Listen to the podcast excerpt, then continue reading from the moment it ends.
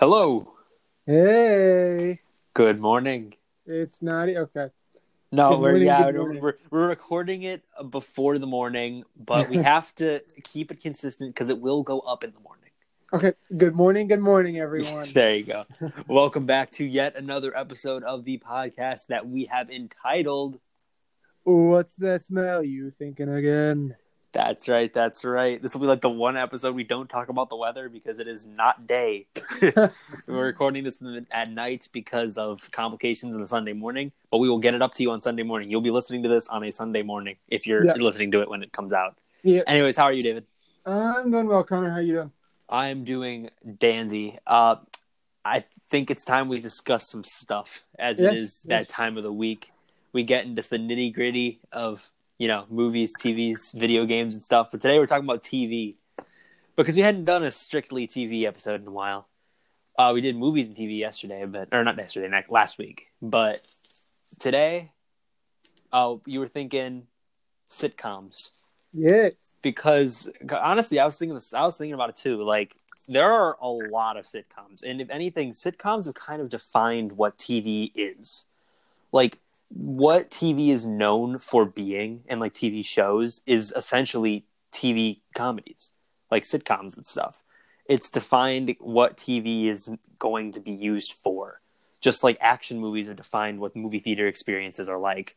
Essentially, TV show comedies kind of did that and like because when you when you think of TV, unless you're not including Netflix anymore, you think of like the TV comedy because that's exactly what's like kind of got it so popularized and it built off from there. You know? Yeah, and if you guys don't really know what a sitcom is, it shows like How I Met Your Mother or Two Broke Girls or New Girl or or uh, The Office or Friends. Shows Yeah. like that. They're all sitcoms. Yeah. Essentially, a sitcom represents a TV comedy, and th- it's not necessarily just laugh track comedies. You know, like the first thing you think of sitcom, you think of laugh track and silly song. You know, the characters doing stuff like that or doing like silly stuff. You know, but it doesn't always have to be kind of like that. Shows like Family Guy, Community, Golden Girls, all of those are considered TV are considered sitcoms because essentially what makes it a sitcom is just that it's a TV comedy.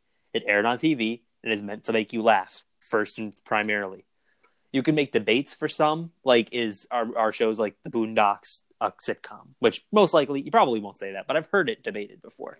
That kind of thing, you know, TV comedies, essentially, move are shows that are trying to make you laugh first. And honestly, I think we got a lot to talk about. So, you ready, Yeah. Dave? I'm ready, Connor. I you've seen Boondocks. You should probably real quick. Do you consider that a sitcom, like a TV comedy? Um, you know, I I really don't know. I I haven't heard anybody say that Boondocks is it's not like it's it's not like it's a heated debate, but it's something I've heard before. Like some people have called it a comedy, some people don't. I haven't watched it yet, so I don't know. I mean, honestly, I, I would consider it under like the same vein as um, like Rick and Morty in a way. Like, would you say Rick and Morty's a sitcom? Yeah, TV comedy, totally. I would consider Alright. that. All right, I, I don't know. It, yeah, it comes weird. It's But weird. essentially, essentially, what embodies it is a TV comedy. Uh, The, the like that's what we're going to talk about today. So as long as you're on the same page that it's TV comedy, you'll know what we're talking about. yes, So, do you want to kick us off with the first question? yes, yes, I can. Sure, go for it. So, so let me let me give you a little introduction first. A little introduction. Ooh, introductory paragraph. so so basically kind of like kind of kind of touched into the subject about how sitcoms have kind of like shaped how we watch TV today. Um and there are so many different ways to like take in absorb these this this form of media. and so Connor, I want to ask you what's the best way to take in a sitcom? The best, best way to watch it. Yeah, the best way to watch it. Is it like, is it better to take it from like the Netflix format or Hulu to have like the entire series there right in front of you, or is it better to like come home from work or school maybe, and you know you got your show on to kind of unwind to, and you got that one episode. You know, it's better to like binge it or to watch it episodically when it comes out? You know, That's a great question, and I think we can take we can actually dissect it a bit more and talk about like the pluses and minuses of both. I think the, the first thing we should say let's talk about is like the benefits of binge watching it because there are a lot. You know, me and you both binge watched Community, so we know what that feeling is. You know, but yeah, like a sitcom at its core is meant to be like individual episodes that don't strongly connect to each other because you're supposed to be able to get home and just watch it at any time. You you should, and it also should be one of those things where anybody can sit down and watch it, right? It, like since it would be airing once a week or something like that, any viewer could just turn on the TV and see it and go, "I want to laugh. Let's watch it." You know. So like as a result of that, the episodes need to be self-contained enough that they can be taken from any point in the season. Like as long as you understand the character, what they are like, what they embody. Usually the characters aren't terribly complex, so you understand what they embody. As long as you get that, you'll you'll know what's going on in the episode and can enjoy it. Versus if a show is episodic and you have like this long arc, even if it's a comedy show, you don't want to jump into it not knowing what's going on if it's airing. Because then if you join episode like six and you hadn't watched episode one, two, three, four, and five, you won't get it, you know? So like there's there's that kind of benefit to that, and as a result, binge watching it can get a little repetitive. Because if you're watching the same, if you're watching a bunch of Seinfeld episodes, let's say, uh, and yeah, of course, it's very fun watching these characters, but binge watching it would start to feel repetitive after a while because it's it starts the same way and it ends the same way. The episode begins, things happen, the episode ends with no connection to the next episodes. In fact, a lot of the time, the shows even make fun of the fact that stuff that happens in the past episodes don't come back again. Like it's that disconnected. And that's the point. Like it's obviously meant to be ingested that way. But it makes it a little harder to binge watch. But if you're really enthralled and you're loving it, like that's perfect. You get all the episodes right there for you. So you can watch every every episode, enjoy the, the characters you love, and like go into it and you'll completely enjoy it. So like there's that kind of double edged sword. If you're really feeling it, it's perfect because you get everything for you. Everything's there. But if you're not, if you're like, if you even if you like like it a lot, but you you know after you watch it a while, you could start getting burnt out. But kind, kind. I have that that sparks a new question. Kind of like build off of it, kind of. Yeah. So what about shows like Community or The Office, where like let's say that you watch an episode from season one of Community or The Office, and then you watch an episode from like season six or five from either show, the show that you originally saw from that first season is not going to be the same show because there are characters that are new, characters that are dropped. It's like what like, what's going on here? When did this all change? Yeah, actually, that's that's a good point. Uh, and I think we can connect that back to as actually we can kind of blame like I, I shouldn't say blame as you know as TV's evolved because TV used to be kind of a novelty. You watched it, you liked it, but not everybody had one. As time gone on, everybody started having a TV. Everybody started to be able to started to have access to cable, so you could watch any of these shows. And I think that started to be able to push the medium. Like you had examples of shows that were a little more uh, limit pushing. Like you had the Twilight Zone in the '60s.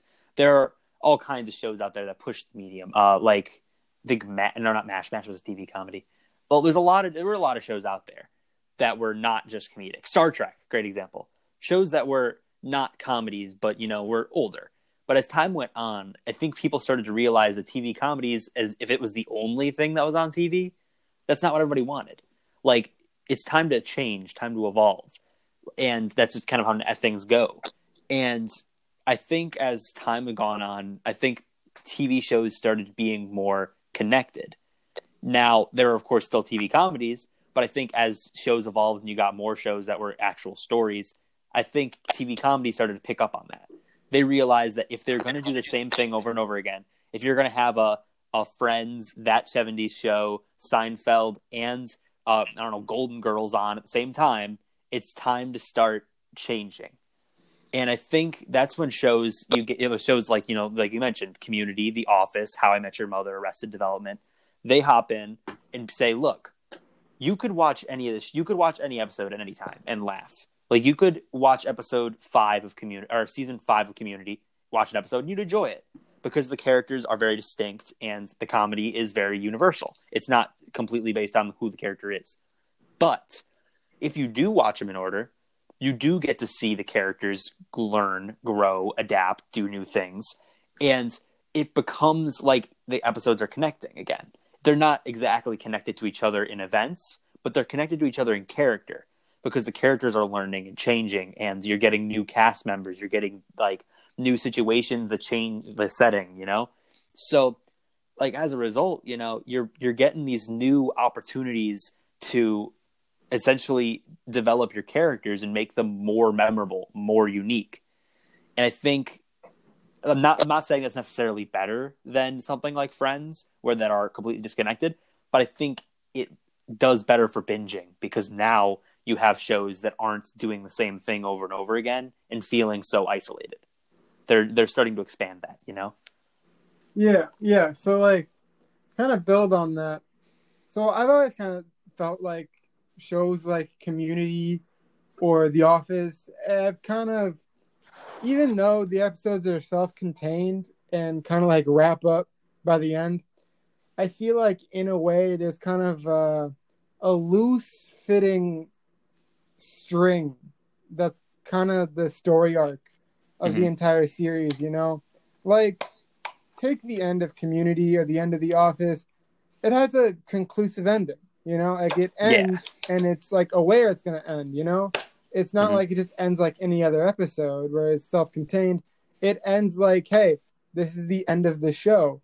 Being self-aware that hey, this entire show has existed. You know, the characters have grown, they've come a long way, stuff like that.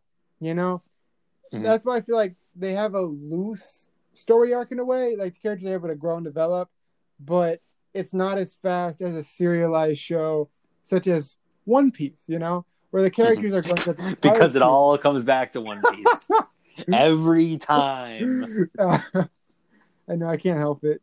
It's all good. It's all good. Uh, so that yeah, yeah. I mean, that's that's a good point. Yeah, like it has that loose kind of story there, so that it does have some benefit for binge watching.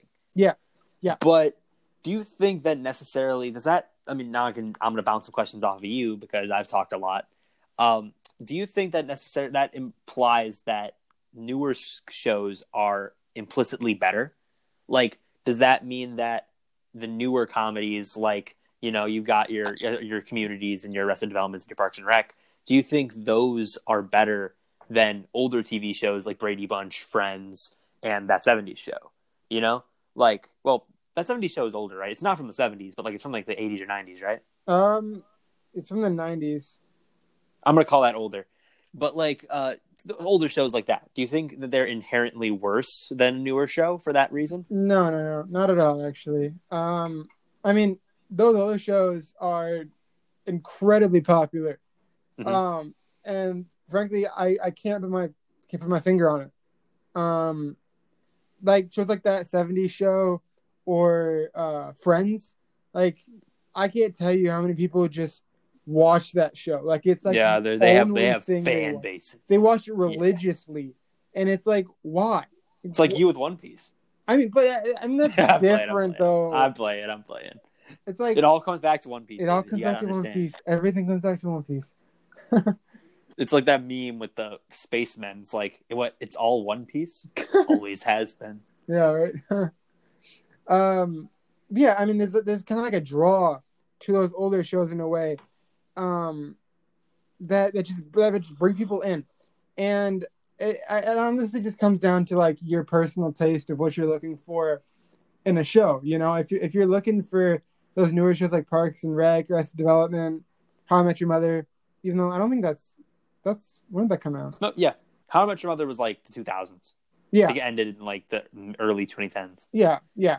Um, if, if you're looking for shows like that with like a loose storyline to it, um that's that's just like pre-digestible stuff like that then that's your jam but if you're just looking for something that's like quick enjoyment you don't really want to put your full attention into it go ahead and watch one of those older shows and i think that's the thing for a lot of people what they're looking for in a show they're looking for a show that they can be on their phone on and not really have to pay attention and they can listen to dialogue and be like, "Oh, ha ha ha, that's funny." You know, it's it's like the you don't really have to pay attention to it. You know, it's it's quick, easy entertainment.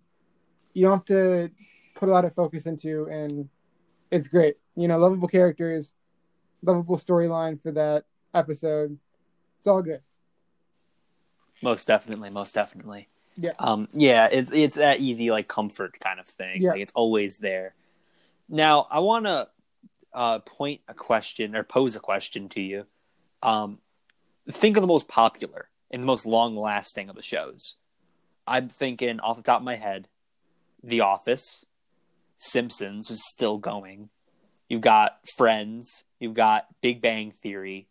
Like these shows have hit like legend status at this point in terms of the longevity and how much people care about these shows. So, why these shows? Like, what makes a great sitcom, or not, maybe not a great sitcom, let's say what makes a popular sitcom and beloved sitcom as beloved as it is? What put it there? I was actually going to ask you this question. Oh, I'm one step ahead of you. I am the I am the check master, the chess man. Anyways, go ahead. Yeah, and you know, I I've been thinking about this for for years, honestly, because you know I, I've I've watched my fair share of sitcoms in my day, and I mean, frankly, I like I said, I can't put my finger on it quite right, but I I can speculate a bit. I can speculate to why some of these shows are so popular, like they are. I mean, that's what we're here for. I mean, just to throw opinions at a wall and see which ones stick, you know? Yeah, yeah. And honestly, I don't think it's because of the storyline of the show. I think that what makes these char- makes makes these shows so popular, so huge, so long lasting. It's because of the characters. It's because of who the characters are from the very first time you see them to the very last episode, and for The Simpsons, whenever that is. Yeah, right. So it's when the very last episode uh, ends one day. Yeah, one day. it's it's it's who the characters are as as people and how we can relate to them. It's like it's almost like you turning on your TV and being able to watch people who are so relatable to you. Take take Friends for example. That, was that was a long lasting show. It had nine or ten seasons to it, and the reason it, it was so popular is it's because that you took a group a group of six 20 something people and and you should have said friends. Come on, man. Six It's a group of, friends. of sorry. twenty something friends. That's how the intro starts playing right there. yeah, take take those people and put them in relatable scenarios. You know, it's like, wow, I can really relate to these people, to these friends. You know, and I think I think that's what's so encapsulating and and interesting, and why people come back to it.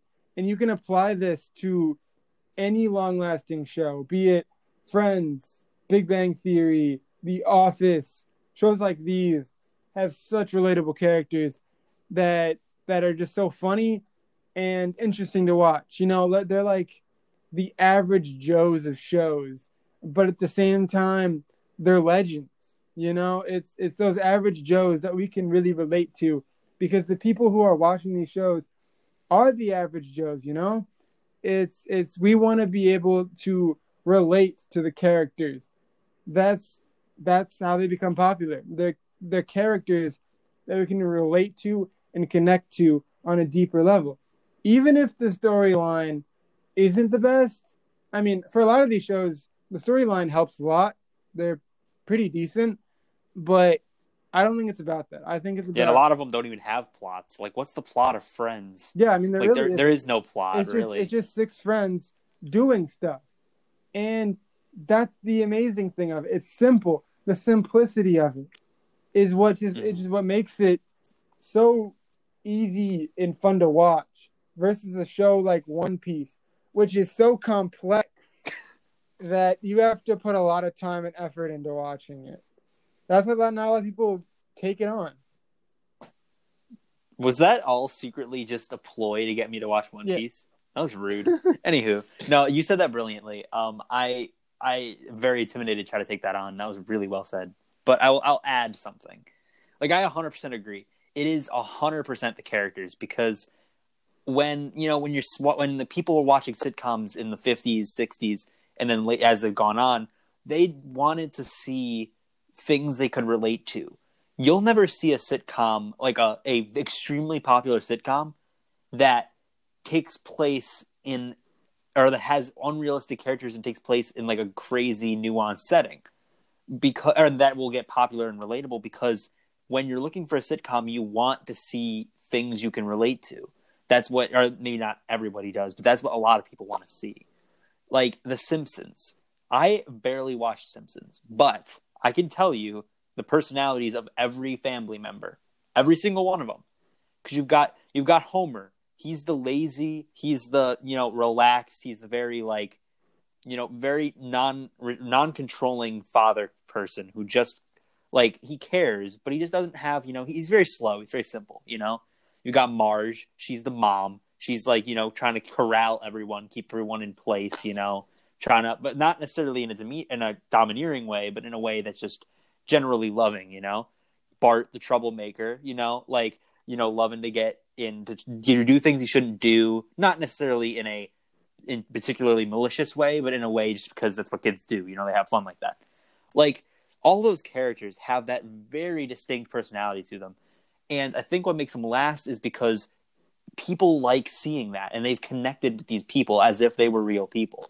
Because they're so realistic because they feel like people that the person who's watching knows they can come back consistently and it's like a warm blanket that covers them because you recognize it.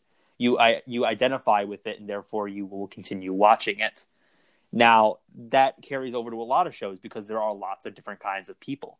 Big bang theory takes over the group of nerds the people who aren't nearly as perfect and like the and not nearly as like life is you know not the kind of people that were in sitcoms before. Big bang theory is about the dorks and the, the smart people like that that totally captured that group of people. And so that group of people gravitated toward it. People who are friends with those kind of people gravitated towards it. Uh, you've got shows like seinfeld if like kind of grappled towards new york life. That show is very much new york. And people who lived in new york definitely identified with that. And that's kind of like that's that's what i think makes those shows so iconic is they take an, a, an idea of a person and just do things with them like in daily life so that the viewer can relate to it. The viewer can say hey i recognize the situation. My gosh it's like real life except it gets a little bit crazier you know? Like things get a little more interesting than daily life is. So it like you're sitting there going like man uh, that just seems so you know exciting. It gives it gives these these characters that i love are doing things in life that i wish i could do sometimes or i wish i wouldn't do because it's so embarrassing or weird you know? Like it has that appeal to people who are to the people who relate to it. I think that is a huge reason as to why. As good as some shows will get that are story driven their goal isn't to make the characters like you. The goal is to make their characters like the character make them a character of themselves make them a separate person. But sitcoms are like you know which one of these sitcom characters is you you know? Like which one's your friend? It's it's that kind of thing. Like you identify with it like that Yeah. Well said, of well said. thank you thank you Now, Nate, uh go would ahead you like to move on to the next question? of course i'm ready to go i think I, I mean we've said some great stuff here and i'm sure we can milk it more but we can keep going Yes. Um. So, Connor, I want to ask. So, what's the difference between a sitcom or in a serialized show, such as for one example, such as Avatar, Sherlock, basically any anime shows like that. So, what's the difference, and what's the draw for each of them? Like, why do people gravitate more for sitcoms, or why do people gravitate more for serialized shows? Like, what's the difference, and why do people gravitate to either? Yeah, I think we've been kind of beating around the bush getting to this point, so I think it's good to be addressed. This, so uh, you know those those shows with an episodic storyline and things that are happening across all the episodes and have a story to it. I, I, it there's two different types of appeals that are uh, two things that are appealing to for each of those shows. The episode or the shows that are episodic and have long stories appeal to the viewer who wants to be taken somewhere they don't want to be taken in this world. They want to go somewhere else. They want to explore a, a world with these characters that they that they relate to, but they don't see themselves as. They want to they want to see these characters be defined and go on this adventure in their way. They want like it's a very much the movie appeal. A movie is supposed to take you out of the world you're in and take you somewhere different, somewhere unique, somewhere exciting, or whatever whatever the type of show it is. You know, they want to take you out of your body into someone else's. With a lot of TV sitcoms, it's more it's it's ingrained in the idea that you need to understand the situation.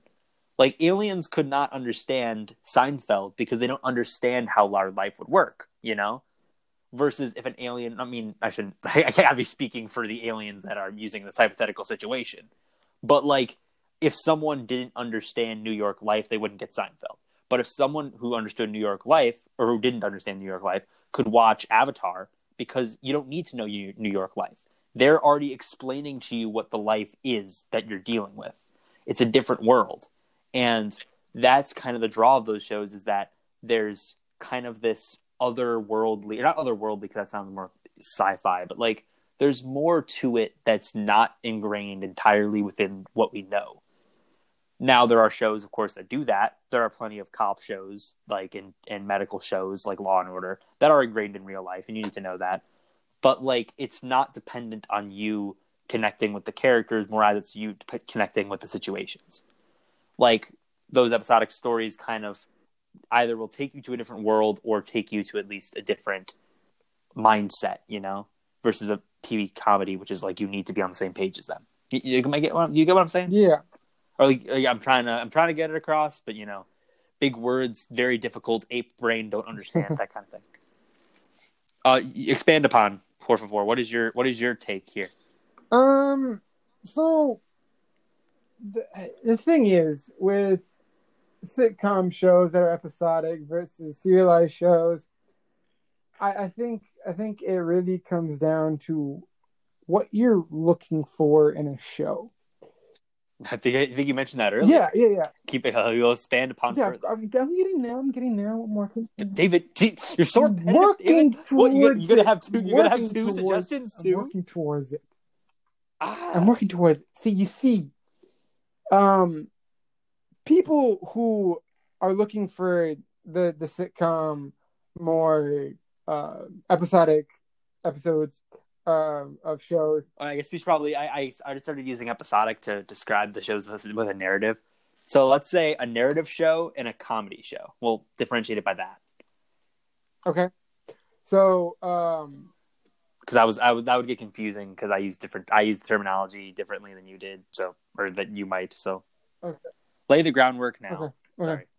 Um, so basically, um, the comedy shows that we that we've been talking about, they're for a demographic of people who are looking for kind of like a, a short a short time a, a short time a, a, spur of entertainment you know? They're not looking for yeah, spur, of the, spur moment, of the moment kind of not looking for any long-term commitments you know looking for a show that they can get a quick blur of enjoyment out of you know? It's like you know i'm bored tonight I'm I'm in the mood for you know some some friends or something. I want to I want to watch Little Friends. Go on my phone, unwind, throw it on. You know, just you know, unwind for the night. Uh, chill, chill. yeah, stuff like that. Watch the boys, whatever. The, the boys. boys. it all comes it all comes back to watching yes, it with yes, the boys. Yes, we haven't even discussed the TV show The Boys on here. No, we Jeez. haven't. We we mention the boys a lot and don't actually talk about the show a lot. I haven't Me seen either. it, so it's not like we could. But yeah. whatever, keep going. Um, yeah, I mean it's it's more open show, more more free, more free. You, you can watch whatever episode you want. It is what it is. But if you watch a more narrative. You call it narrative episodic episode show. Yeah, narrative. show. Yeah.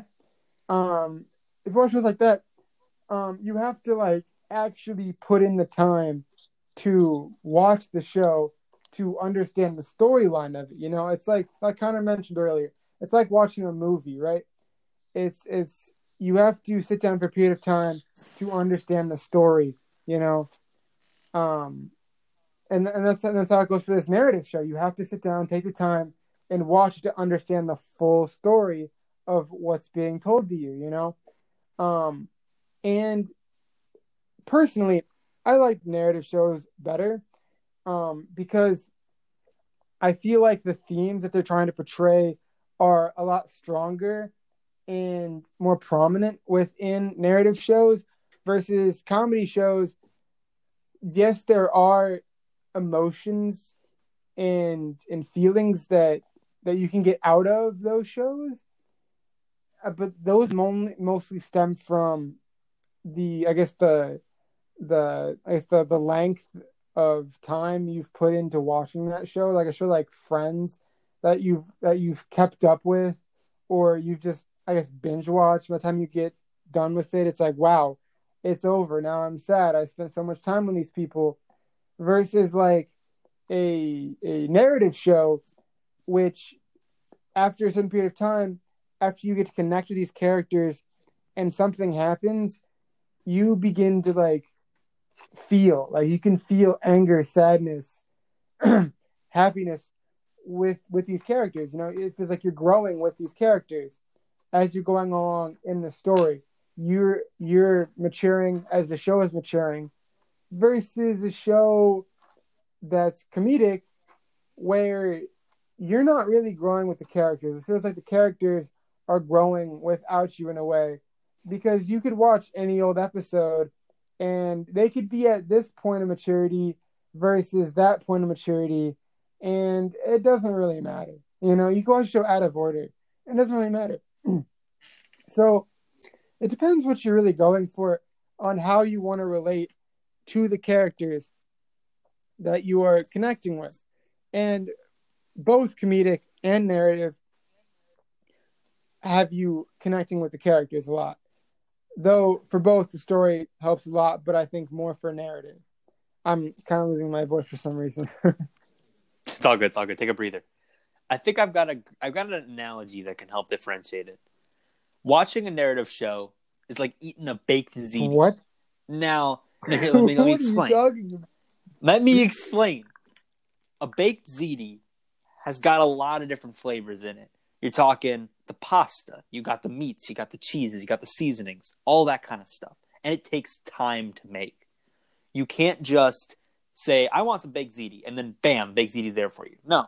The baked ziti you got to put time into. And there's different complex la- layers and flavors and different kind of things going on that takes time. And not that that's necessarily that, oh, it's difficult, which it, but it can be because, you know, a good baked ziti is not the easiest thing to do. But the thing is, you got to put time into it and when you eat it you're you're you feel the complexity of those flavors and how much different things there are. It's it, you know it's it's enriching you know?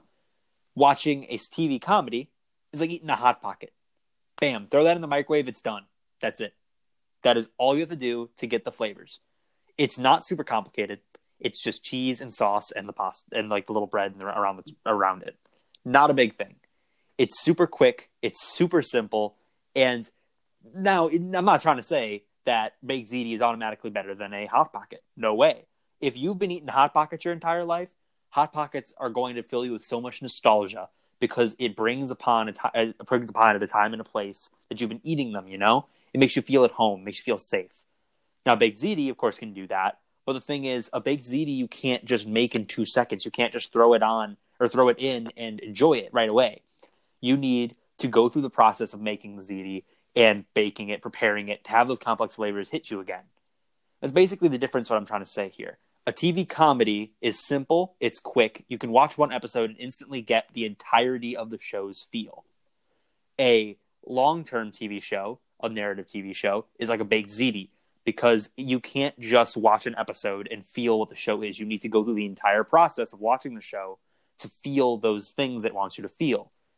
And both have the like advantages. It's just, do you want to watch a short show and enjoy a, or, or TV comedy? I mean, and enjoy a hot pocket, or do you want to watch a show like Avatar with those rich characters and themes that you got to make and you got to spend time in? You know? Yeah, I think I think that was a a great way to sum up everything we just talked about right thank there you. I love that. I love that it started as what? Why are you comparing a show to a big ziti? It ended with that was Yeah, way to I say it. it was. Oh, I feel I feel It so was, warm it inside. It was a really good way of kind of summing up that that question. Really. Yeah, yeah, yeah. Thank you, thank uh, you. Connor, do you have, But yeah, I mean, questions you want to ask me? go ahead. I do have a question for you. So actually, I I kind of lost it amidst the baked ziti. I'm kind of hungry now, but uh, let's talk about animated TV shows because animated sitcoms are working their way up. No, not anime, animated sitcoms. They've been working their way up recently because back in the day, it was just kind of Simpsons. With there were a couple other animated TV shows for adults and you know people that aren't kids, but like as time's gone on, you've gotten your your American Dad, your Family Guy, your assorted uh, assorted you know Adult Rick Swim cartoons. Morty. Rick and Morty, exactly. There are a lot of them, and that is becoming in and of itself as appealing as a live action sitcom like Friends or The Office. So I've got to ask you, why? What exactly about the animated uh, sitcoms are grabbing people? Like, what what makes them so special? Um, you know, honestly, And I, and I want to like I also just real quick, we're talking specifically TV comedies. well, yeah, not yeah, make sure it's not so narrative. yeah. But just making Yeah, sure. We're like- not talking about about, like, mature shows. Why One Piece is so great? No. I mean, any minute now. That was like uh, I meant like Avatar can be appreciated by adults, it, just like a TV comedy can. But I mean, just focus on the TV comedies, the ones that aren't so narrative. Just you know, keeping things Yeah, yeah, yeah. focused. Just wanted to remind him. I want to remind the viewer and you, so we're on the same page. Cool, Mhm, cool. mhm. So, comedic shows, comedic and animated shows in particular, I think that they, similar to normal comedic shows, they are very relatable. Um, like take Family Guy or Simpsons or Rick and Morty. The characters in those shows are relatable in some aspects. Um, but at the same time, they can do so much more. In the animated realm, your your your your limitations are kind of just alleviated. You know, they're just gone. Like you can do so much more, and I think that's a huge draw for people. Um, being able to see the different possibilities with the animation, it's it's it's really cool. It's really cool because there are some jokes that happen in like American Dad or Family Guy or Simpsons that you can't do in in real life. Like they do some pretty crazy stuff. Like they they break bones or basically just like in a way kill themselves or kill other people and it can just restart in the next episode or heck the next scene. Like Peter Griffin could end up basically dying, getting his head cut off in one scene. The next scene, it's reattached and nothing happened, you know? It's like there are so many possibilities for these characters to do that you can't do in real life, you know? Um, and you know, when I think about it a bit more now, um, Rick and Morty is is, is a weird exception. It's it's not really it, it's it's more of a narrative show because it, it, actually follows a, a coherent storyline throughout the entire series. It, it's it's though though it is self contained in its episode in some ways, it, it, it has it has a coherent storyline that's really Yeah, I mean, yeah, I get you. Yeah, there's there's always exceptions to the rules. There's there's no definitive answer to all this. We're just kind of basing it off of what's yeah, common. Yeah, And I think I think you're 100 percent right there. And I, I can I want to expand upon that a bit more because you're totally right. I think the the anim the thing with animation is it's a wall. Animation is a wall between what we consider real and what we consider fake. if you were to take a show like Friends and make it raunchy, make it more violent, make it more cruel, like it, it takes away what makes those shows relatable. It stops being relatable and becomes more gruesome and more, you know, painful in a way. And animation takes the humanity away from it, which sounds bad until you realize that means you can do a lot more. That means you don't have to worry about making it realistic. You can focus on making it funny. And I think shows like Family Guy and specifically South Park take advantage of this huge because they're still relatable in the sense of I still feel like a attachment to these characters because they're not terribly complex. You get the idea. But they're also very sick and they have a lot there's a lot more violence. There's a lot of things you wouldn't say in real life. There's a lot of things you wouldn't see in real life and they could take more risks with jokes because it's not a human saying it, it's a cartoon saying it. So it doesn't feel like someone themselves is being offensive. It feels more like a cartoon character is being offensive. You can get away with a lot more in animation. And while still being a TV sitcom, because you're still you could watch one episode of Family Guy or South Park or Simpsons or anything like that. You can watch the one episode of those. It doesn't really matter which season. You can just pick one. Like they're still disconnected like the sitcoms, but they're a little bit. They get away with a lot more. Like there's a reason why all of the shows we watch, like all the shows we were talking about earlier, aren't TVMA. Like The Office and Seinfeld and all that. They're all PG essentially. But like the other animated shows, for the most part, except for Simpsons, because Simpsons is basically just an animated, like animated normal sitcom.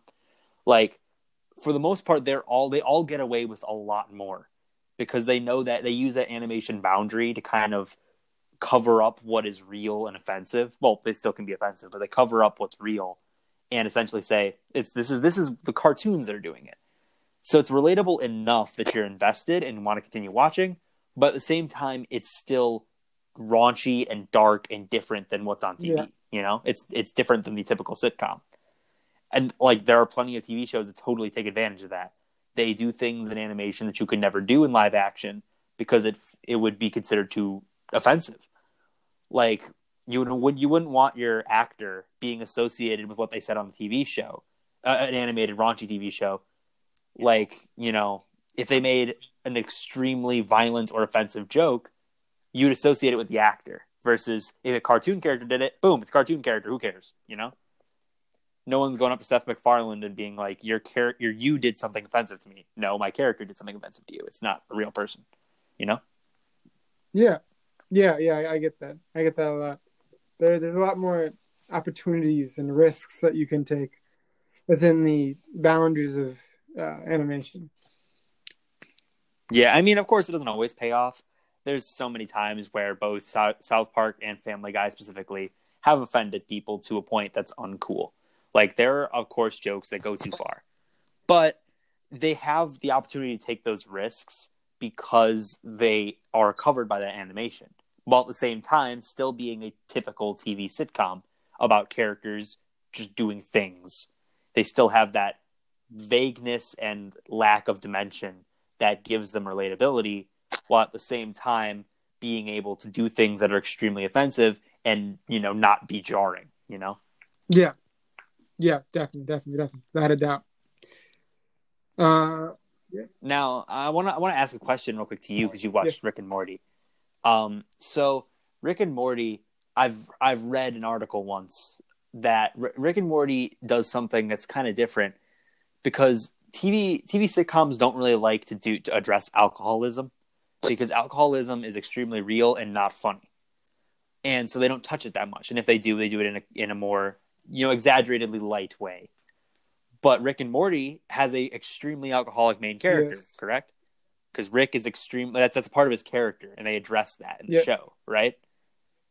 So why? I mean, I, it might just be because of animation, but why do you think Rick and Morty can get a, get away with dealing with alcoholism versus other shows could probably couldn't? Mm, well, you see, with Rick and Morty, I, I, it has a lot to do with who Rick is as as as a person.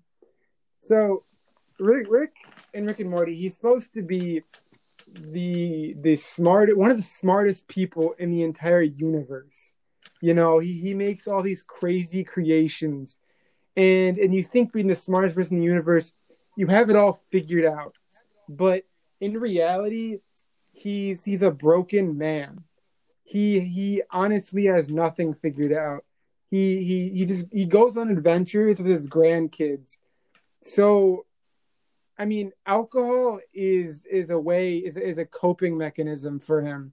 And watching the show, you you understand why he does it. And in a way you feel bad for him because he struggles with with mental health yet he refuses to do anything about it. His his way of coping with mental illness is by drinking. And he does it so much that he's, he's become tolerant to it you know? He he he you, you like you it's rare to see this man sober. He's he's always drinking. And it's it's not even part of the comedy really. It's it's it's more about who he is as a character and what it represents for him because i'm not going to spoil anything but as you go along with the show you see all these terrible things that have happened to him in the past that him drinking is the only way that he's able to stay remotely mentally sane you know? Like you're surprised that this man hasn't tried to kill himself or destroy the entire world or something you know? Like it, it's his way of staying calm you know? It's it's not even really used that much for comedic purposes you know? But on the surface it does look like that because you know he's like this bumbling alcoholic who just says random stuff and burps all the time you know it, it it's yeah Don't we it, all? it, it has a deeper meaning to it that that kind of lets him get away with it Yeah, I think that's what kind of differentiates, you know, the differentiates the kinds of TV comedies out there. Because Rick and Morty, like you mentioned, is a little more narrative than the others. And that's why there's characters like that. Like you can get away with doing characters that aren't really as memorable. Or not mem- no, not memorable. I didn't mean to say that at all. No, what I meant to say was you can get away with characters that aren't as relatable. Like you aren't a bumbling alcoholic who's also a genius, but at the same time, you understand the feelings he's going through. That's something that you can identify with because you know people like that. That's kind of where that that meshing of the two kind of comes in and creates the best of the best shows. Because comedies are es- es- essentially characters. That's the big thing. And a lot of narrative TV shows are narrative. That's their thing. They are strictly a narrative. They're just perfections of both of those things. TV shows are the uh, uh, you know accumulation of character and narrative, the accumulation of narrative. So combining those two, you've mastered what are two of the most important things about a TV show: the story, or not TV show, and everything. In telling a story is the narrative and the character, because you want to know who's doing it and why they're doing it and what's happening. Of course like that's kind of how where the best of that best stuff comes from is that you can master both of those things and as a result feel the most enthralled and motivated to continue this story you know like a, a tv show like the office and seinfeld and full house have mastered what a character should be and how you can relate them to a viewer narrative shows like avatar have mastered understanding a world and a journey and things that happen to characters. Maybe they're relatable, but they're not somebody you see yourself as. Now, combining those two is where things like Rick and Morty can come in, where you have a comedy that relates, that you can relate to the character on a level that's a little more close than something like Avatar, but at the same time, it is much more, uh, in you know, more detailed and more nuanced than a t- typical TV sitcom because you have a story that's allowing this character to grow and learn and build. So it's a mix of both can really take advantage of what makes both of those mediums so good, you know? Yeah. Yeah. Kind of wild and kind of wild. Yeah, you yeah, yeah. That, that was that was well said, Connor. Thank you. But honestly, like I think, I mean, it's it's ironic. This is coming from a guy who doesn't really watch TV shows that often. But TV shows can do that because they have more time to do that than a movie does. TV shows have time to build your character and narrative so strong that mm-hmm. like you can identify better. Of course you can do that with movies, but it's you can do it more detailed and more complex in a TV show. It's definitely possible. And I think honestly like that is totally a draw. And I think whether you are a big sitcom person, whether you're a big uh, narrative person, I think what you value is there in a TV show. And there's just one out there for you. You just got to look for it, you know? Yeah. Yeah, kind of. I think that, I, uh, I, I, I was going to say that was that's a really good conclusion to the good, con- yeah, the- good conclusion. This will be a shorter episode. That's yeah. all right. That's I think right. that's, I think that's what I said. I, Uh, think it could be topped. Thank you. Um, Yes. David, I want to ask. I know we just kind of concluded the developing the you know the narrative, the uh, not narrative, huh? The kind of the the, anal- the analytics of this, but I do want to ask a question. Bef- to- to- I don't want to keep extending it, but I do want to ask this question because I think the viewers deserve to know. What are the best TV sitcoms in your opinion? You don't have to go into a lot of detail because I know you clearly we, we're we're, running, we're wrapping Yeah. up the conversation, but we just talked about what made them so great. So it only makes sense that we address which ones do it best in our opinions. And I think David, I think you got something to say. I believe in you. So please enlighten us. All right, so I'll talk about some of my favorites. Um, so one on the top of my mind that I finished kind of recently is the show The Good Place. Um, hmm hmm I remember you. yeah, I remember yeah. you mentioning that, that. That one, that one is a more narrative sitcom, or, or yeah, kind of a like a mesh of the two. Not Like- really. It's most definitely narrative. Uh, Oh, curses! We're supposed to be focusing on right, TV right, sitcoms okay. here. I'll talk about some. I'll talk about some. I'll talk about some. Well, Good Place is Yes, very good. yes. Check it out. That. Um. Yeah. That. Um. Okay. I'll talk about the Big Bang Theory. oh, is that? Oh, yeah, Big yeah. Bang Theory. Um, I haven't watched the show in a while, but I vividly remember a lot of it. Um, I I really like this show. Um, I think it's really creative and unique, and it kind of takes the your typical sitcom and flips it on its head in a way. Um, because you know it's taking it's taking an unusual cast and and making them the star of the show, like taking the the unpopular nerds and making them the star of the show. And it, it was it was really a draw because not only did it encapsulate the the I guess the nerds in quotes, um, for example, but it also grabbed the whole array of people. Like for example, I remember my mom really liking the show. Um, she thought it was super funny. Uh, characters are super likable.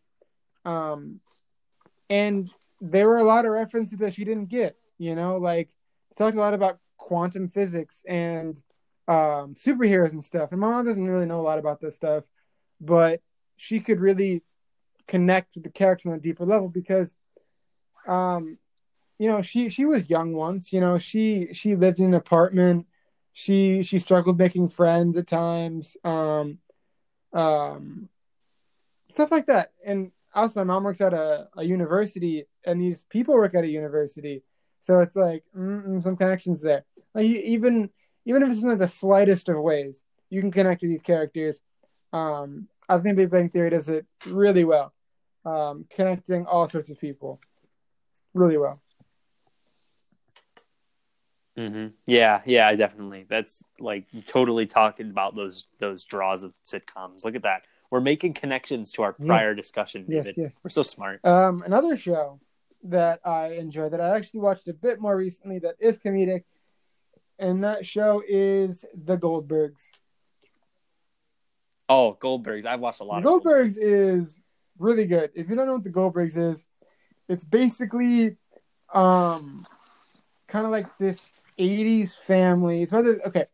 It's it's this guy who took his life stories, like stories from when he was a kid, and made a show about it. Basically, so he, he grew up in the '80s, so it's a show about him and his family. It was changed a little bit um, to I guess make the cast a bit more diverse. Um, but for the most part, it it stayed the same. Um, and it's just it's just his stories, life stories, um, and it, it's it's a really fun and funny show to watch.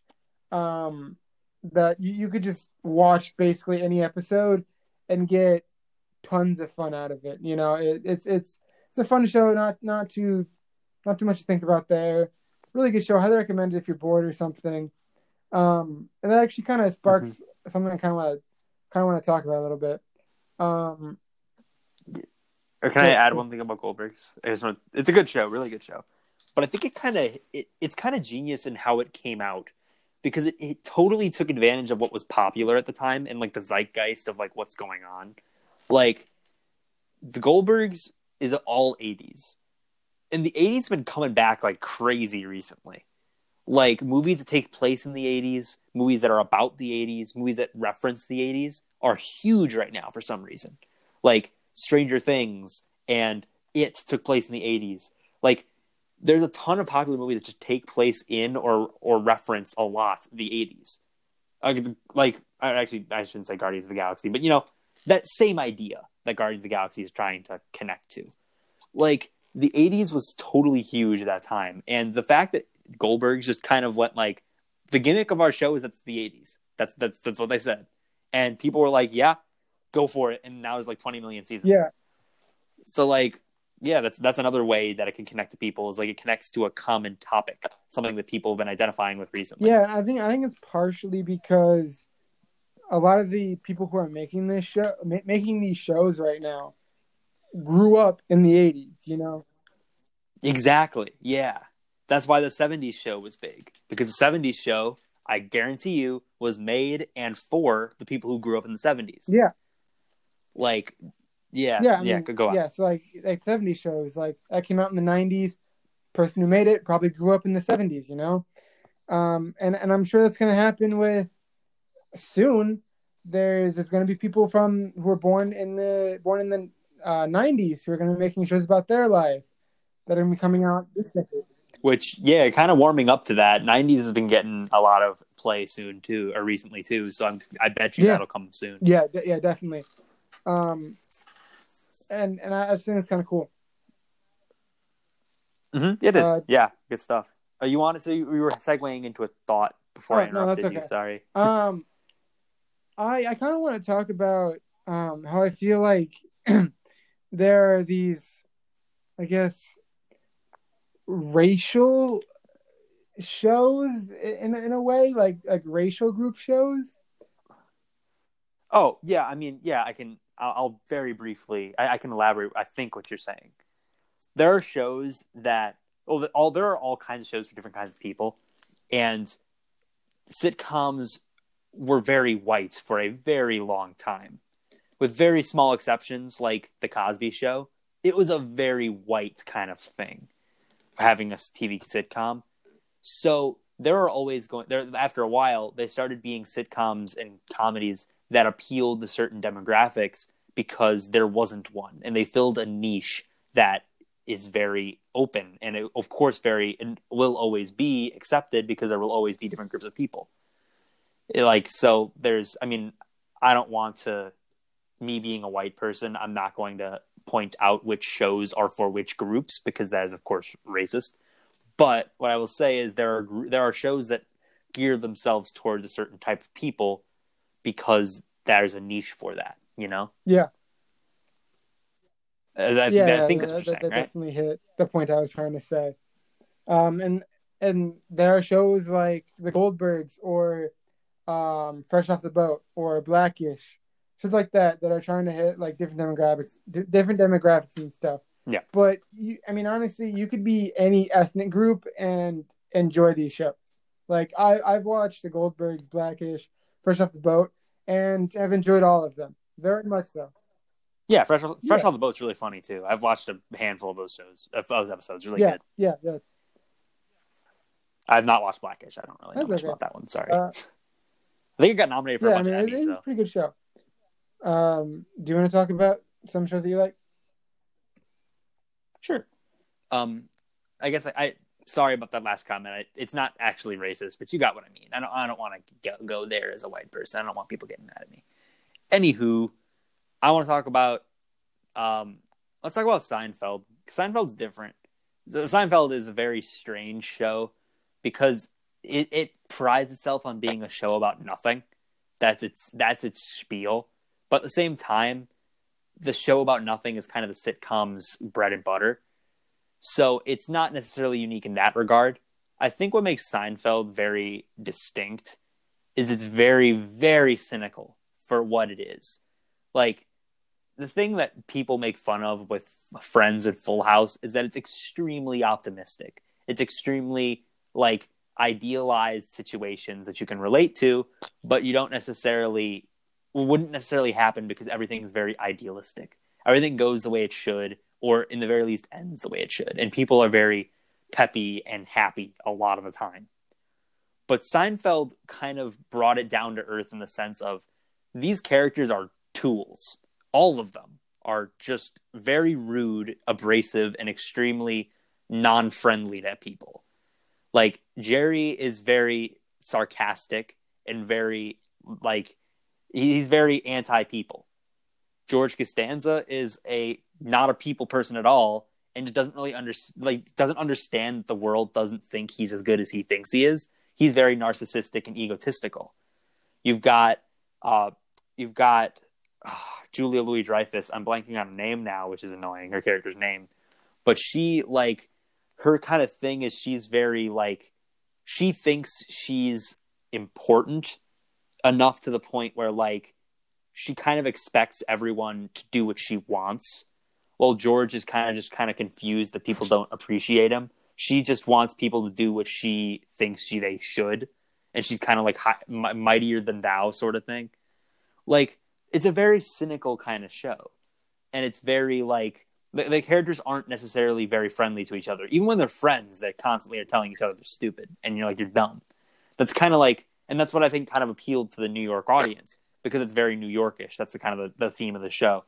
New York people, if you didn't know, are very kind of fed up a lot of the time, and a lot of them are just kind of consistently very agitated and sick of people because of how crowded it is and how you know New Yorkish it is. So like it appealed to people because like th- it wasn't squeaky clean, like it wasn't violent or anything, and in all things considered, if you compare it to like you know Family Guy, this is pathetic and not at all dark, but it's much more cynical than the average show. So like you'd have characters calling each other idiots and like leaving them and you know being more like you know acknowledging that what's going on is stupid rather than not really doing that with a lot of other shows. So it gave it kind of its edge. And honestly, like going back to it, it's still a little squeaky clean in comparison to other things. But I do think it's worth a watch because it's a cool time capsule of like the 90s and like that kind of comedy. I think honestly it's it's really solid and it does have a lot of laughs in it. And I still think the characters are relatable because who doesn't know the like, you know, the asshole in your group, you know? Like they're not mean, but they're not really nice, you know? They're not the kind of people who will give you the coat off their back. They'll probably knock you like trip you and laugh about it, you know, high five their friends and help you up later that kind of thing, you know. I, I, do find it kind of funny in that regard. Not perfect. It's it's very just its own thing, you know. Yeah. Um, and of course, Community, great show.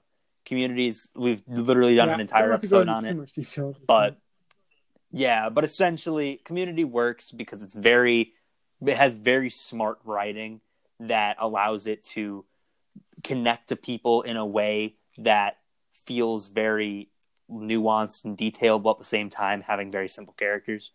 It's very well written, very complex in that way, but at the same time being simple enough that it's understandable. It's a very good balancing act in that regard. Very good show. If you want a lot of detail on our thoughts on it, go and uh, check out the episode we did on yes, Community. Yes. But those are the two I'll talk about. Um, and I think we are ready to get Awesome. suggestions now. But I do want to say this was a really good conversation. I'm really glad we got a bunch of uh, leverage out of it, or mileage. Sorry, mileage. Uh, I'm how you feeling good, Connor. How you feeling? I'm good. You Yes, ready to get am. some suggestions? I How many two- you got? Ugh, how know. Someone's a TV sitcom doing the same thing every episode. Uh, yeah. So, y'all already know what I'm about to talk about for my first suggestion, and it's Homer. Homer's Yeah. the Odyssey. yeah, no, it, it Homer's the Odyssey Yeah. is totally up your alley. Definitely, Oh, yeah, definitely a that, page that was, that was a classic back in the day. Um, but no, I'm talking about One Piece. Um, Hang on, while you talk about One Piece, Alright. I'm gonna get some alright, water. cool, Okay, be so back. everyone. So basically, as you guys know, um, in the the last time I talked about One Piece, I was in Wano, and I'm still in Wano. I'm the the Wano's the most recent recent uh, arc. Nothing beyond it yet.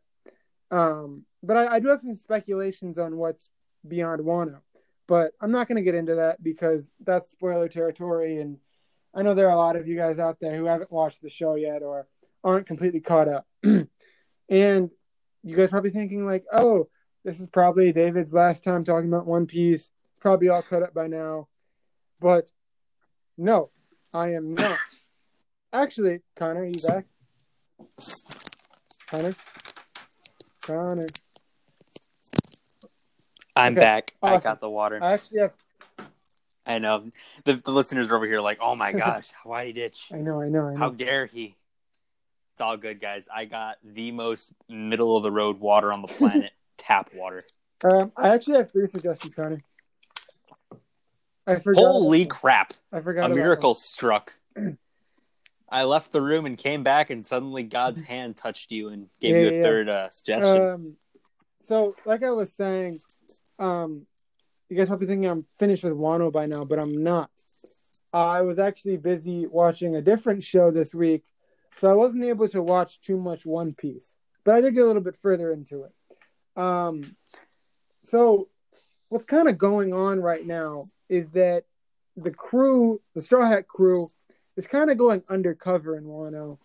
They're not trying to start too big of a fight because um, you know they're going against uh, an Emperor of the Sea, a Yonko, and they're the creme de la creme of pirates. They're the strongest pirates there are, and they're trying to strategically kill the Yonko, you know, the Emperor, and so they have this whole plan. It's going to be this huge battle in Wano.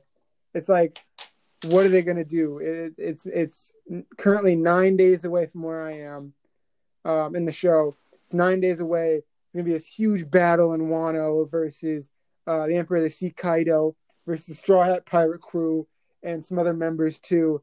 It's going to be this big battle. It's going to be crazy.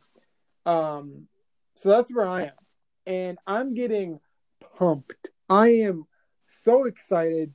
Um, so far, this arc has been absolutely amazing. Um, it started off a bit weird, um, but I've kind of kind of learned to accept that, and I'm looking into the future, and the future is looking bright for One Piece. It's it's it's great. It's great. Um, if if you guys only watch One Piece for one thing, I'm telling you, watch it for Wano. Wano is so good. It is such a good arc. Uh, y'all, y'all have to watch the show. I'm telling you, I highly recommend it. Very, very good show. Like I always say, Would you it consider a It a banger?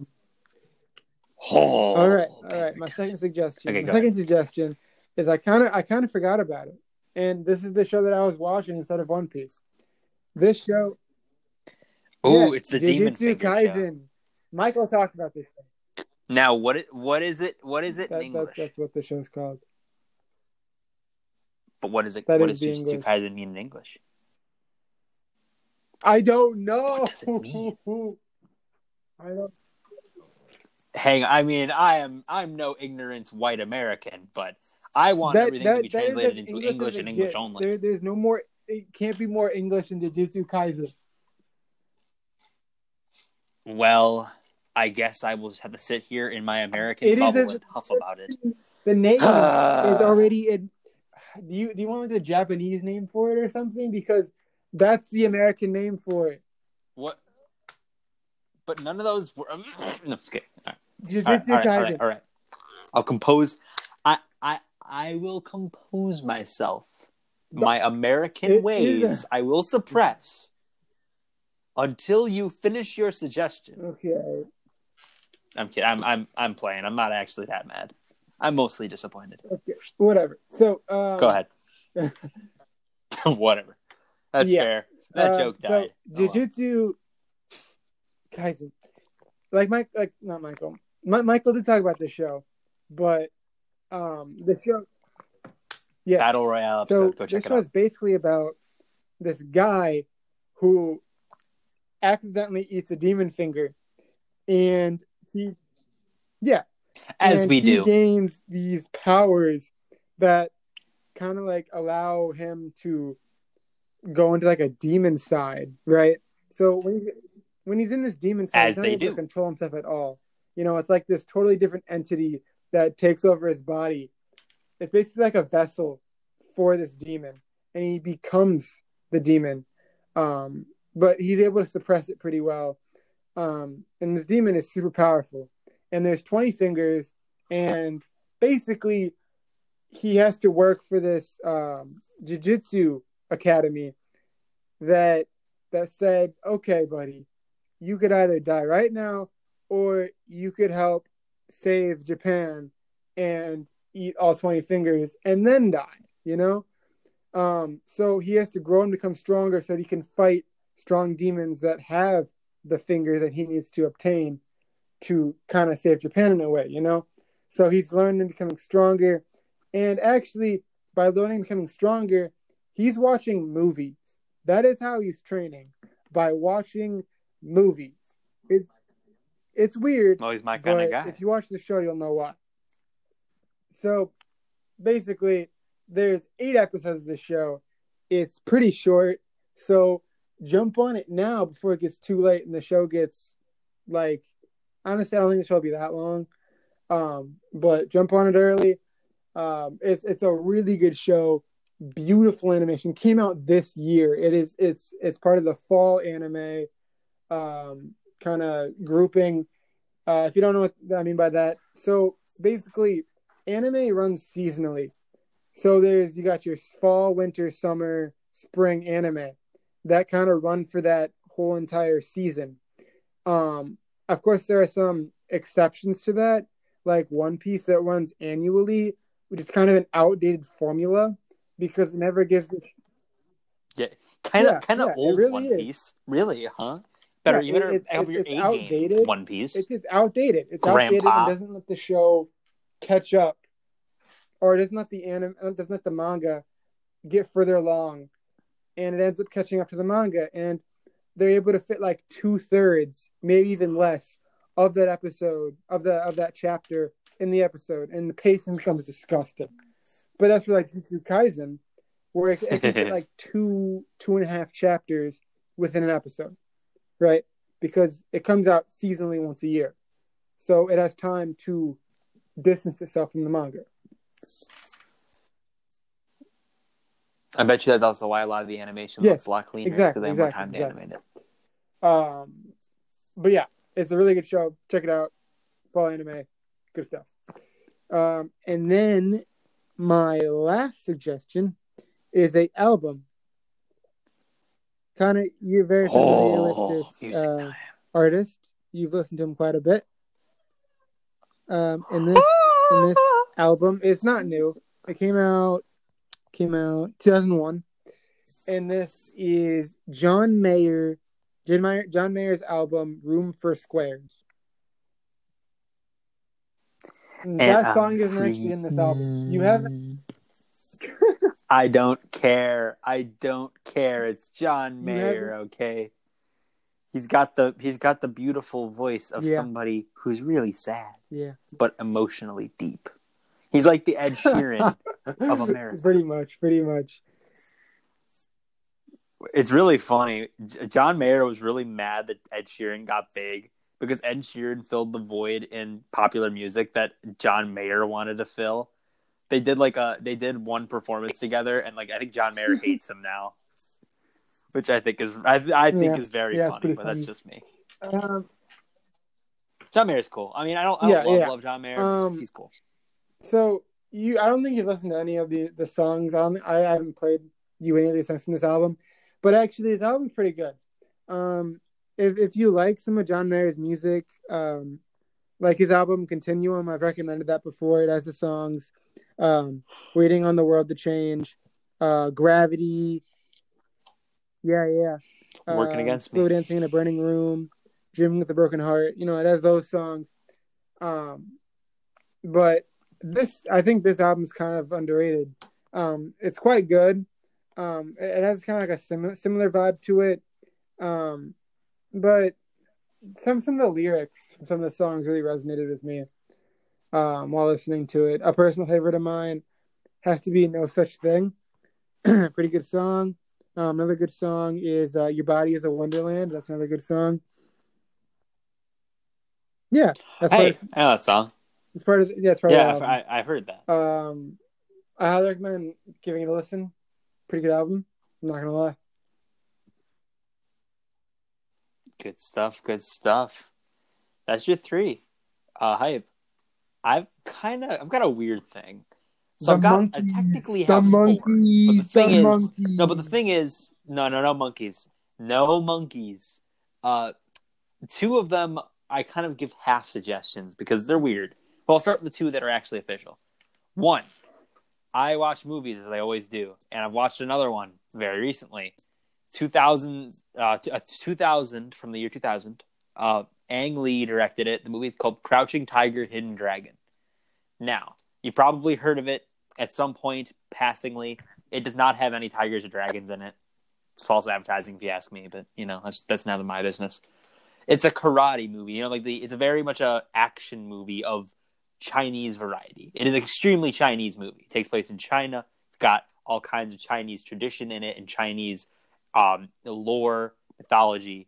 It's very much like that. It's like an old timey Chinese action movie, and is absolutely fantastic. Like I was kind of blown away by like how well done this movie is. Like, uh, like the th- the thing, Ang Lee did a bunch of research leading up to this movie. He had never done an action movie like this before, and there hadn't been many recently. This movie came out in 2000. You don't see a lot of like traditional kung fu karate action movies kind of thing, you know? But he did his research. He went and like researched what made those movies distinct, what made them like what themes they used, what t- how they were made, how the action worked. And as a result, it, it's a very culturally rich and very complex movie in that regard. Like there's a lot that is just left unexplained here. Like they can kind of just fly and they don't really tell you how or why. They just kind of fly. Like it just makes the action cooler. That's kind of like the really only reason you could think of. And it's just really cool. The movie has this like embodiment of cool in it. It's very there's it's very complex with its characters. Like it has some it has cool characters and good like really great dialogue, but it also just kind of enjoys the action and enjoys flying and defying physics, doing crazy stuff. It's a really well done movie that I think like it hit me a lot harder than I thought it would. It's really well done. It's really narratively rich, very culturally significant. Like it feels very connected to the culture of China in that regard. I think it's very well done, action packed. It's just a really well done movie. Loved it a lot. Um, secondly, Mandalorian episode 12. Fantastic, as per usual. This one was a lot less connected to the past Star Wars like s- series. Like the first, uh, well, the first two episodes are kind of just they they could be perceived as filler. They're very simple. The third episode is like totally like Rebels and Clone Wars connected. This is a big one if, if you're a big fan of those shows. Episode four kind of dials it back. It kind of is more some remnants of the first two. but it has big story reveals as and probably the biggest story reveals we've seen. And Lightsaber. absolutely action packed. Like this one is a huge action episode. Ah, no, no call lightsabers me yet. when there's Uh, lightsabers. but it's a really I know I will get to you. I'll get to you. There there is an episode coming up I hear rumored it's called The Jedi, so it's possible. But let me tell you, this show is really great. It is super action packed, it's hilarious, it's Who heartwarming, hasn't heard it's of this it's show? beautiful. Like the the no, I know I'm not, I'm not trying to say who hasn't heard of it, but I'm saying it's fantastic. Like the special effects are incredible here, especially. There's some great moments, lots of explosions in this one. Uh, it's a really cool episode, uh, and I think this is one of those episodes that, like, if you're gonna look back, this is gonna be one of the things that set up a lot of arcs coming up. It's really well done, and it's really great. It's very exciting times for a Mandalorian fan. Check it out. Episode 12 is called The Siege. Really great. Uh, now, here are the two weird ones. I have a movie to suggest, but I have I only suggest it to certain people, and I have a TV show to suggest that I technically haven't seen, but I really want people to watch it. Yeah, it's weird. you have to bear with me here. One, Hulu recently rebooted the Animaniacs, and they do like they did a completely new season. Steven Spielberg came back to produce it. All the same voice actors came back, and I'm a huge fan of the original Animaniacs. Incredibly well written show, hilarious, perfect encapsulation of t- of the time period. Really well done, but it ended in you know early 2000s. But they, redoing it on Hulu, I have yet to watch it, but I guarantee you, I don't even need to see it yet to tell you it's really good, and I want you to watch it because I I really I'm going to watch the show. But the thing is, I want the show to continue because Animaniacs is such a great like encapsulation of the times that I think 2020 could totally use it. Like it makes fun of the things that are popular. It builds on them. It does weird stuff with it. It appeals to both kids and adults in absurdly strange ways that I think totally could fit in this time period. But the thing is, I want it to continually grow. I want the seasons to keep going so uh, that we can keep, you know, it can keep commentating on modern life and like how 2020 is in a way that's very like appealing to both kids and adults. It's not super offensive, but at the same time, it's a little more boundary pushing than a normal kids show. So I want you to watch it. I will watch it. I promise you. I'll come back next week and tell you how good it is, it, or maybe it hits bad. We'll see. But like, I want you to watch it because I want this show to do well so that they can continue making seasons. Essentially, is what I'm trying to say. A little weird, but I promise you, I will watch this show and we'll, and we'll talk about it again. But it's going to be great. The Animaniacs reboot on Hulu. Secondly, a movie. I'll talk about it very briefly because we are running low on time.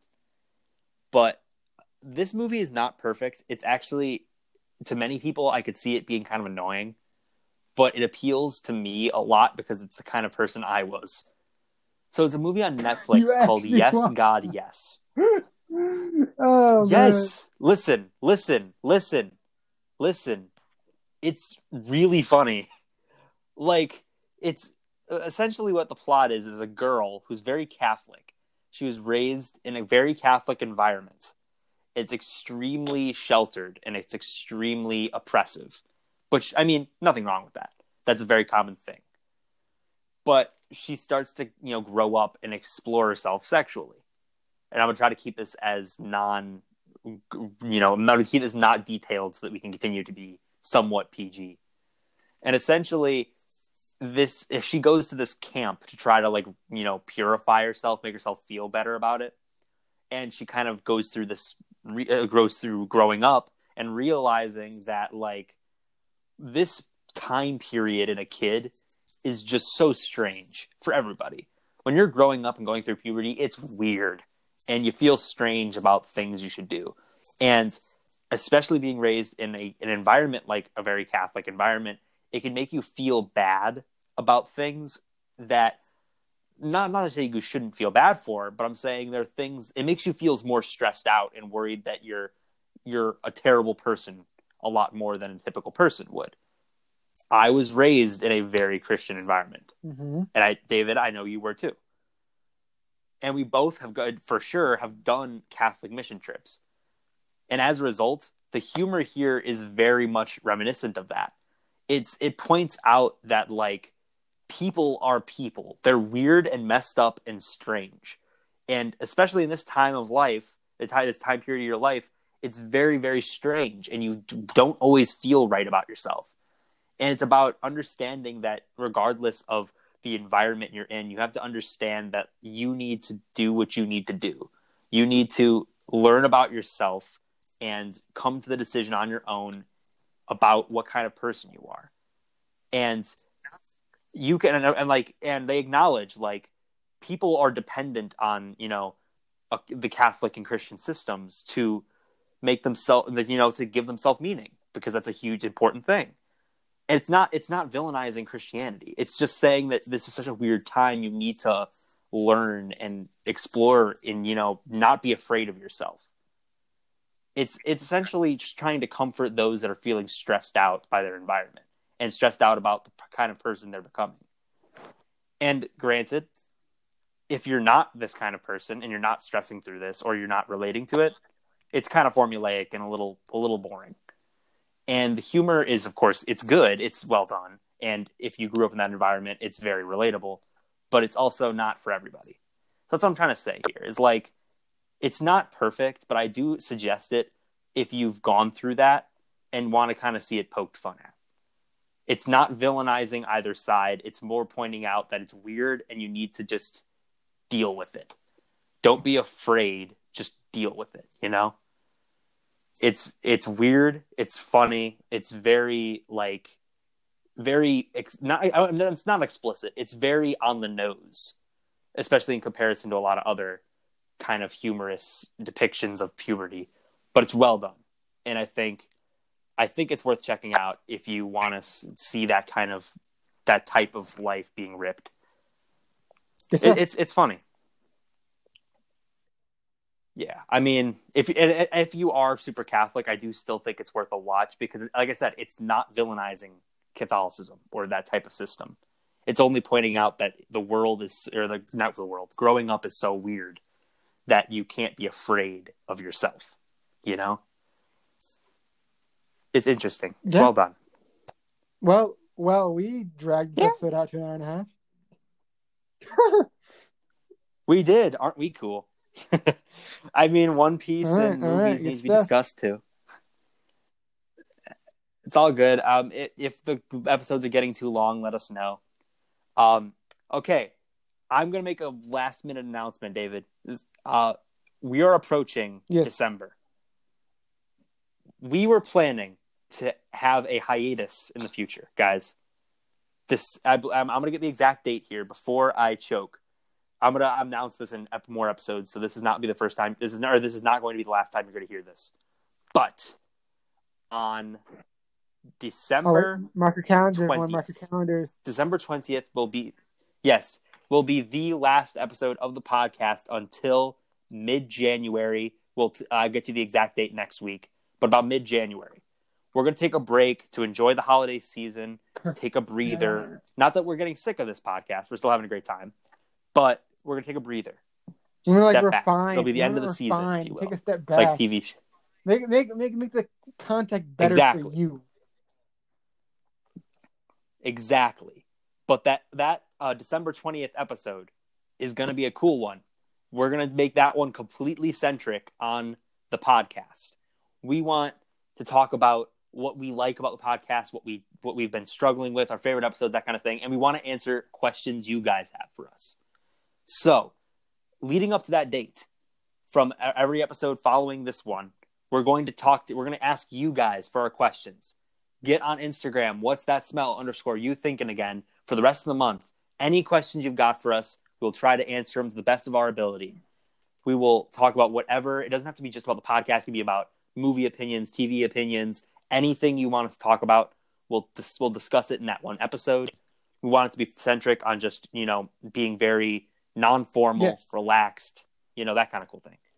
So, Instagram, please ask us questions. If you have a Mino, check out Connor underscore 91302 and ask us questions there.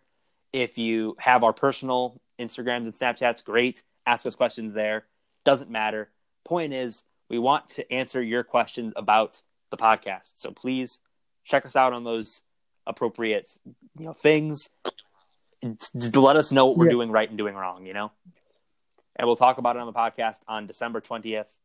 December twentieth will be the last episode for a couple of weeks, and we'll come back mid January, Yes. uh, rip roaring and ready to go. Awesome. Awesome. Exciting, exciting, fun. Uh, All right, that's all I got, David. else. How, what do you got? All right, man. Thank you again, listeners, for checking Yes. in on us. We appreciate you stopping by. Uh, check out the Instagram. What's that smell? Underscore you thinking again, so that you can ask us, ask us some questions. You have all of December until the twentieth to do it. And uh, you've been listening to the podcast that What's we that